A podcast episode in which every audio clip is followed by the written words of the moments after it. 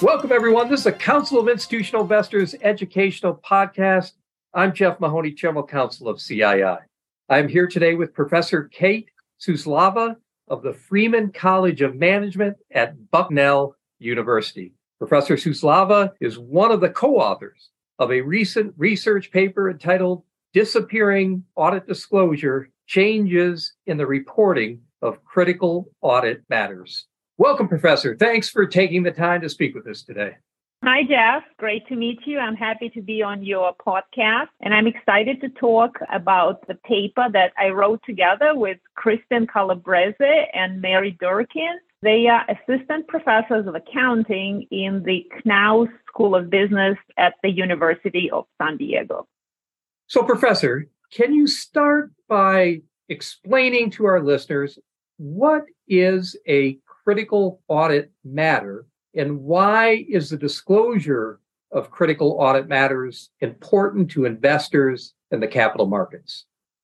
Sure. So, in fact, investors didn't know what critical audit matters are until 2019. Before 2019, auditors will just issue an audit report. And in fact, audit reports would not really change much from year to year.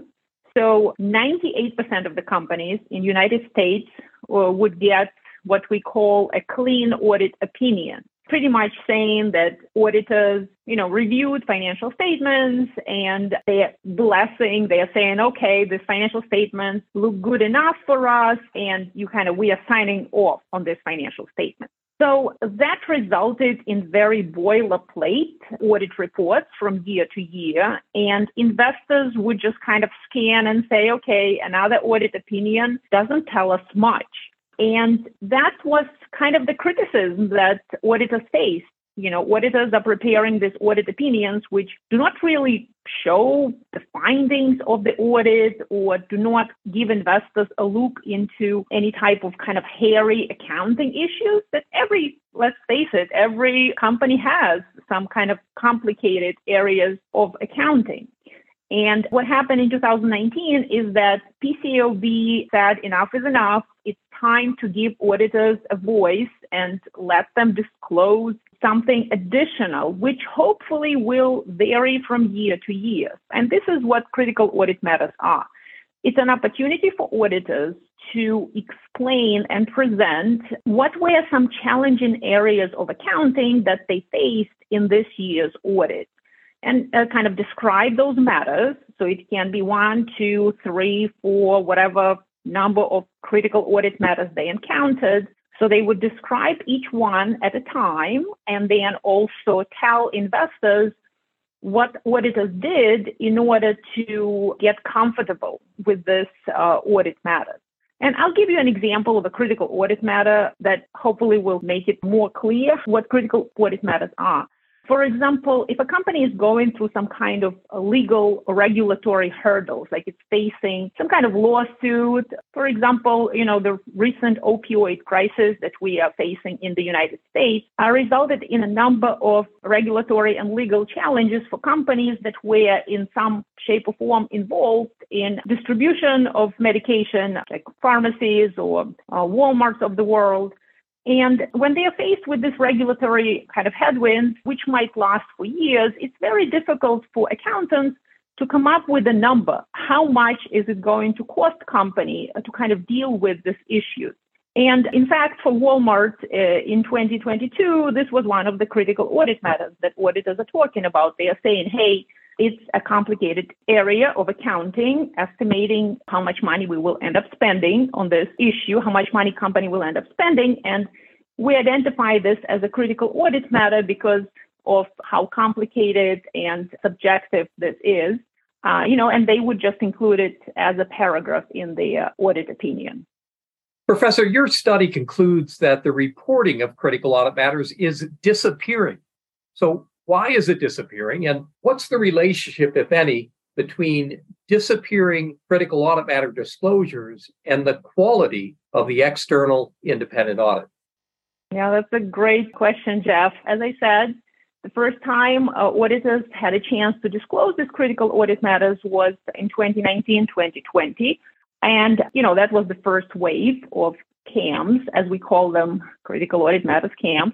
And then next year, which was 2021-2022 reporting year, what our study finds is that both the number of CAMs and the number of audit procedures described in those CAMs goes down year over year. So far, we only had a chance to observe 2 years of CAM disclosures.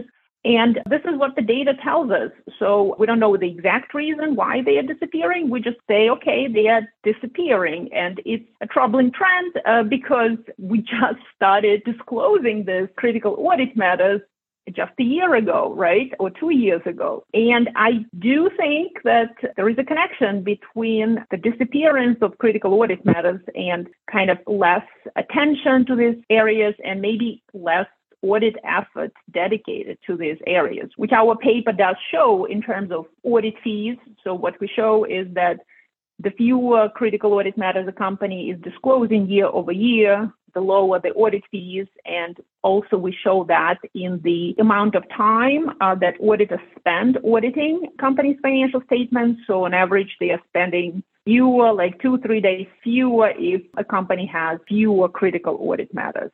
So that's just what our study kind of describes and observes. And we think this is an issue that should be studied further and examined further.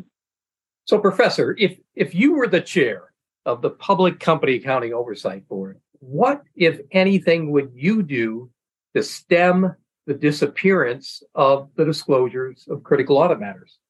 So I would definitely continue to monitor this, because we have so many publicly traded companies, thousands of companies, in fact. I would use natural language processing tools, and there are so many tools right now. For example, one of the tools I'm using currently in my work is called Pronto NLP, and it's basically a tool that allows somebody who is not a programmer write rules to identify certain language patterns, for example, identify types of critical audit matters or identify types of audit procedures that auditors are performing in order to address this critical audit matter. So that's the first thing. I would try to monitor these disclosures on a large scale and identify patterns across the CAMs or time, year over year. And then second, I would educate the public more about the significance of CAMs and the meanings of CAMs. And then finally, I would try to enforce it. And this is what PCAOB is. They do it every year. They have inspections of audit firms where they see and inspect how well auditors have performed their audits. And this is an area definitely that PCAOB is looking into, because about 1/3 of the items they identify, the items of improvement, is in fact the lack or the absence of critical audit matters. So I think PCAOB is on the case. I would just add that maybe using natural language processing tools might further enhance the work that they do. Professor, final question. Your study includes some findings and a discussion of other research with respect to female audit engagement partners. So if I'm the chair of a corporate audit committee and have the ability to select between two equally qualified external audit engagement partners, and one is male and the other is female, based on the empirical evidence, who should I select and why? This is an interesting question. Definitely, you will have kind of opportunities to hire a female audit partners, because what we find in our study that it's definitely an area where we still have gender imbalance. So it's not 50-50. So most likely you won't have a chance to pick either, a male or a female audit partner. But there are definitely advantages to hiring a female audit partners. So in general, research finds that women tend to be more conservative in their decisions, in their economic decisions, and they also tend to be more ethical. So I would say there are definitely benefits. And what we find also in our study, there is an economic benefit. Female partners tend to kind of ask for lower payment for their jobs. So audit fees tend to be lower for audit partners. And I have to make a disclaimer that our study covers the period of time when we were all in that COVID mode. And it's possible that this lower audit fees is a result of just kind of, again, gender imbalance. Maybe women were more busy with family engagement, taking care of kids, taking care of their households. So that might be basically the COVID effect. And another benefit is that when you hire a female partner, is what we find is that they tend to give more CAMs. So again, kind of goes well with that finding of women being maybe more conservative and more ethical. And in accounting, being more conservative kind of indicates a higher quality of accounting and auditing.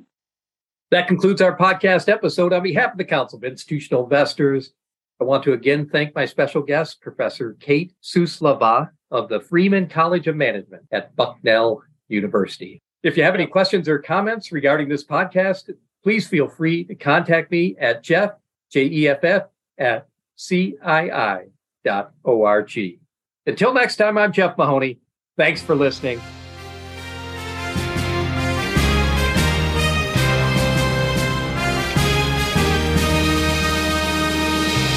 Thank you for listening to this episode of The Voice of Corporate Governance, brought to you by the Council of Institutional Investors.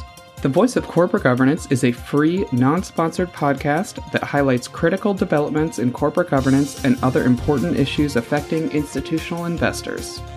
The views expressed by those interviewed on the podcast do not necessarily reflect the views of CII or its members. For more information on CII and its policies on corporate governance, please visit our website at www.cii.org.